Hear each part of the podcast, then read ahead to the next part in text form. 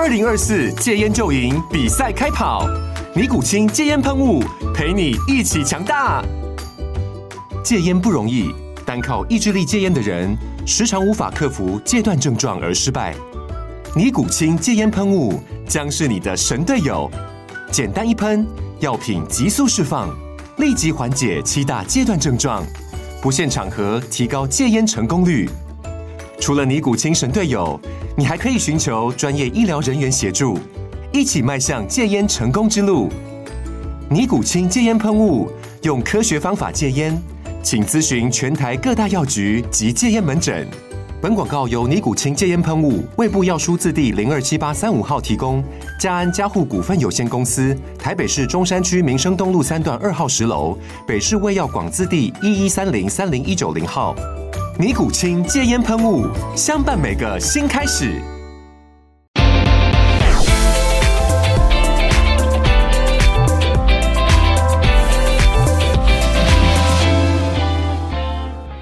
欢迎收听科技岛 Podcast， 这是由11人力银行为了推广科技产业新辟的 Podcast 渠道，希望可以邀请学者、专家、意见领袖，还有科技企业，透过时事议题的讨论，或者是个人的经验分享，让大家更了解科技的尖端技术，甚至是投身到科技业中。那么我是主持人尹柔，今天邀请到的来宾呢是史塔克实验室的嘉豪老师，欢迎嘉豪老师。大家好，我是史塔克实验室的嘉豪。是上一集呢，我们跟嘉豪老师聊得非常开心，是有关于说呢，这个 AI 投资股票到底是不是必胜法呢？到底要怎么使用科技来辅助你投资？那么这一集我们要讲的是元宇宙世代的职涯规划，别让科技浪潮吞没了啊！现在很多人都会担心说 AI 这么厉害，会不会有很多工作就消失了？那这些人该何去何从呢？现在的学生呢，你可能现在学的跟你毕业之后的那个职场环境已经有10万8千里的不一样了哈，那你要怎样用 AI 来去因应现在变化这么快的世代呢？待会老师都会跟我们分享他的看法哦。一样，我们再介绍一下嘉豪老师的背景哦。他本身呢是这个台大电机系的博士，也是前台积电工程师，主要的研究方向就是机器学习、金融科技，还有相关应用等等。那么呢，同时也有在新创的教育机构无界塾以及台湾发展研究院的讲师经历。好。那我想先问一下说，根据这个数位时代2022年的调查报道哦，把这个西元1987年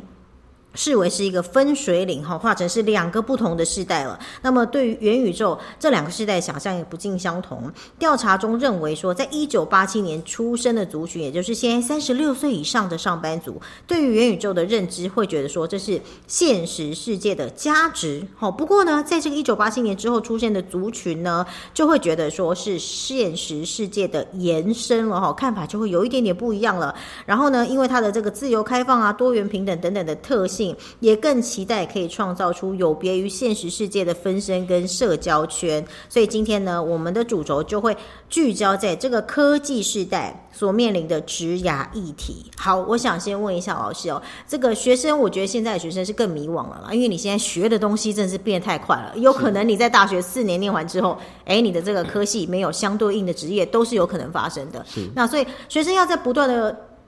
面对这个推陈出新的技术的时候，要怎么样使用这个 AI 的工具来加速自己的学习呢？分2块好了。好，我觉得先讲到科技之前，因为你有讲到说大家变化很快，可能他们当下学的东西没有办法应用。我觉得这个事情在以前也许也会发生，而且我们以前的人，我不确定是不是1987年，但过去10几20年前，我们整个社会。不只是台湾、美国、欧洲，其他各国都一样，我们是专精式的。但是现在大家在找工作的时候，大家很喜欢找那种跨领域的人类，就是跨领域的人啊，他们有去学习多种领域。那像是我自己有科技有投资，那我在做这种科技，我们在做这种科技转型的时候，我也经历过教育啊，然后也跟医生、医院合作过，所以很多的知识我们都需要去懂一点。所以第2个问题，我们是想到说，如果今天学生在什么？学生他们在学校的时候可以去怎么精进这一块？是。那我觉得有一个建议是，在科技的部分，他们可能不一定是科技的部分，比如说他们可以去其他系所，他们就不用其他系所去旁听自己有兴趣的东西，因为你不可能只对你自己的系所有兴趣，更别说有些同学根本就连对自己系所都没兴趣啊。对，那今天我们要培养自己不一定是成为一个专精的人，有的时候广度也是很重要的。在这个世界上，在现在的世界，因应这个世界，广度变成一件很重要的事情。嗯，有，我非常认同嘉豪老师讲哦，因为我们人力银行也有观察到说，以前啊的职涯规划，大家会比较偏向说做一个专才，你只要会做一件事就好，你只要会一个专业就好了。但是显然在这个世代里，大家现在比较偏好是通才，你最好什么东西都要懂一点哦，什么东西你都要学习。所以这个可能是张老师建议说，现在学生应该要有的 mindset 哈，就是别人说你不要想说，我选了这个科系，我就这个科系一路念到底就好，反而是要在学校的期间，是不是可以善用自己的时间，多多去别的地方去学习不同的知识哦，也可以顺便看一下说自己的职业道路有怎样的发展性啊，因为未来可能职业道路会更加的复杂，跟更加的广泛。好，那刚刚讲到说会有很多 AI 的工具嘛，那老师您怎么看？因为像前阵子大家不在讲说那个 ChatGPT 哦，帮忙写论文，对，对，但是这当然是不好的啊，论文还是得自己写啦。但是是不是有一些什么正向的运用方式，老师你会怎么建议学生？ChatGPT 前面其实就也有那种绘画的软体，有没有绘画平台？那个时候我不知道为什么都还没有那么红，后来到了 ChatGPT， 被炒作，不能说被炒作，好像大家真的有这个需求，或者是它真的有厉害到我们都可以再用了。那我们回到你的问题说它可以怎么帮我们做事好了，这边有几个例子啦，因为我自己也在写程式嘛，所以它出来之后我就开始测试它，询问它一些东西，我发现我们在写一些简单的程式的时候，它是可以给我们标准答案的。对。那大家如果听到这边，有些人可能会想到说，那他以后是不是就可以取代工程师啊，或者可以取代某些职业？我觉得不行。那我们讲完一些例子之后，我们再回来做这一个结论。那他们还可以，那 ChatGPT 还可以帮我们干嘛？还可以写文章。我之前有访问到一个知名作家，可以讲名字吗？可以欧阳立中，因为他是我高中同学。那我们就有针对，因为我自己的节目就会访问很多各行各业的朋友，然后来问他说科技到底融入了你们的生活职业到什么程度？他其实就有给我一些例子，我觉得蛮不错的，因为他也不怕 AI 去侵犯到他的职业，因为他们自己有他们自己专业的那一块。 AI 他们虽然有过去的资料，但是有的时候那个神来一笔的概念是可能 AI 没有的。那 AI 可以帮他做什么？可以帮他统整资讯，给他们一些灵感。比如说，给我10个孤单的形容词一句话，但我不要孤单2个字。有的时候文字这种东西是很需要练习的。那他们作家可能以前啊就会后面排一排书，然后开始翻资料，有没有？就想说拿灵感啊，或者是做一些功课取材啦。那比如说我刚举的例子，孤单，那 ChatGPT 可能就会给你10句话啊，什么夜晚的风很冷，我只有一个人卷曲的在被窝里面，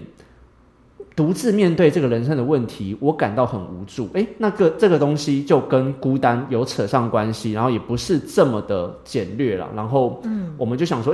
很简单的东西，我们理工科系的人也可以透过 ChatGPT 写出一篇好像还不错的文章出来。但是这个东西要怎么去应用，也是回到我们人身上，我们要怎么去架构这些东西。ChatGPT 帮我们做的是什么？统整资料，统整资讯。回到刚刚我前面讲写程式的例子好了，我们原本要怎么去找到我们程式要怎么写？可能我有发现一个问题，想说，我有一些档案格式要转换啊，那可能我突然忘记那个程式码怎么写了。我原本的做法先去 Google， 然后打下一句话之后，我开了5个网站，一篇一篇看完之后，自己在脑袋统整，有可能比较像是哪些问题？因为他们不会给我们直接标准答案嘛，他们一定是用讨论版的方式，然后来问说。跟我们一样问说这个东西要怎么写，然后下面有一些网友就会回答，那有些回答还是错的。对，那 ChatGPT 的话，它可以直接帮我们统整这些问题，然后给我们一段程式嘛，跟我们说就是这样写，我们只要 copy paste， 然后做一点修改就可以使用了。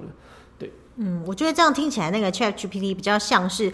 个人的数位秘书，有没有？它可以很快的帮你整理大量的资料，但是实际上呢，还是得由人类人脑去告诉他怎么框架，框架的这个人还是得由人类来执行啦。哦，所以刚刚讲到有很多这样子人工智慧的产物，包含 ChatGPT 啊，或是 Disco Diffusion 啊这种自动绘图的，还有什么特斯拉的人形机器跟协助判学的 AI。那老师，你是不是觉得说，不管是哪一个领域的这种 AI， 其实原理跟刚刚您讲的是大同小异的，最终其实主要控制整个框架的还是人类。对，我觉得不管你是用什么工具，就是科技工具啦，自己还是要有一点底子比较好。像我之前也访问，像我们上一集有讲到程式交易那个部分嘛，那你不能只用科技啊，你还是要有一些背后的投资心法。那我之前也有访问到同人志的画家，我们之前就讨论过，这个东西出来了，很多我点两下，然后 key 一点文字，它就可以帮我画出一个很漂亮的图片。那以后你们这些插画家会不会就是没有工作，会不会害怕？但他的回答其实也跟刚刚我举那个知名作家意思是差不多的。对他们来说，这些科技都是趋势，你一定要去面对它，不能去害怕说它会抢你工作。它会造成的现象是什么？它可以在短时间内产出漂亮的照片，代表什么意思？代表这个入门门槛降低了。但是我们厉害的画家，他有可能是90分，科技目前 maybe 是70分到80分，但70分到80分前面的那些画家有没有可能被淘汰？有可能。但是对于一些高端有底子的画家来说，他们也许可以透过这些工具达到更不一样的高度。所以假设说应该这样理解，如果你在职涯上你本身的可取代性就蛮高的，那你真的就有很有可能会被 AI 取代。但是如果你本身就是独树一格，有你自己的专业，有你自己独到的见解，那即使是 AI 发展的再厉害，其实也很难捍卫到人类的地位了，可能还是会有一些顶尖的人是可以不用担心的。但的确如果真的你做的是很 entry level 的工作，都一直在做这样，那的确是要特别小心。但其实相对的，这个入门门槛降低也带来一些好处。不知道你们有没有看到前阵子在国外啊，他们就有一个爸爸，他就用了自动绘画的 AI， 然后做了一个童书放在 Amazon 上面，但他全部的东西都是 AI 产的。对，这个也造成一点点争议。还有之前吴淡如的事件，就是机器化的还是电绘这件事情的名词争议。对，了解。好，那这大概是老师他现在针对这样子到底 AI 会不会取代工作的一些见解啦。那好，现在讲到说这个似乎 AI 已经全面走入人类的生活，但是对于一些本身不是科技相关背景，尤其是人家俗称的文组仔哦，就是是不是想要来碰科技这一块就会很困难的。而且我相信很多人是跟我一样，你文组出身，对于这些什么听到什么程式啊什么等等，你就会觉得很惧怕很害怕。那老师之前就已经有在自学机构教学，也有在台大担任过设计助教的经验嘛，那您怎么看像是这种跨界跨域有可能吗？我觉得大家不要就是有点画地自限，觉得自己数学不好啊，或者是理工的背景不好，或者是没有理工背景就觉得说程式这一块离你很远。我会觉得大家不要去害怕这件事情，因为程式到最后它可能只是工具，就像你的笔啊，或者是你现在用的电脑一样，你不会去害怕它嘛，因为它跟你生活很接近了。所以我觉得这种趋势真的不用去害怕，可以去学习。像现在很多程式语言，像 Python 都已经变得非常非常的初阶，那很多文组啊，或者是非理工科系的人都会去学习这个程式，然后做出一个比较不一样的东西。像我们之前台大有一个课程是 CS+X， 那这个 X 的意思就是其他各行各业其他的系所，CS 就是 Computer Science 啦，所以就是电脑科学加上其他的系所，我们可以蹦出一点不一样的火花。所以那个时候其实就有蛮多不一样的系所来我们这一个课程去学习，做出不一样的专案出来，像什么地球科学系啊，或者是法律系啊，或者是一些文组的系等等。对，而且我真的要讲文组跟台湾有点太二分法，什么文组理组，可是有的时候大家可以不妨思考一下，文组有什么？有律师，有金融经理，那些都是非常逻辑性很高的职业，他们的逻辑性搞不好有些人还比理工科系的人强。所以大家有的时候不要觉得说自己是文组就没有办法碰那一块。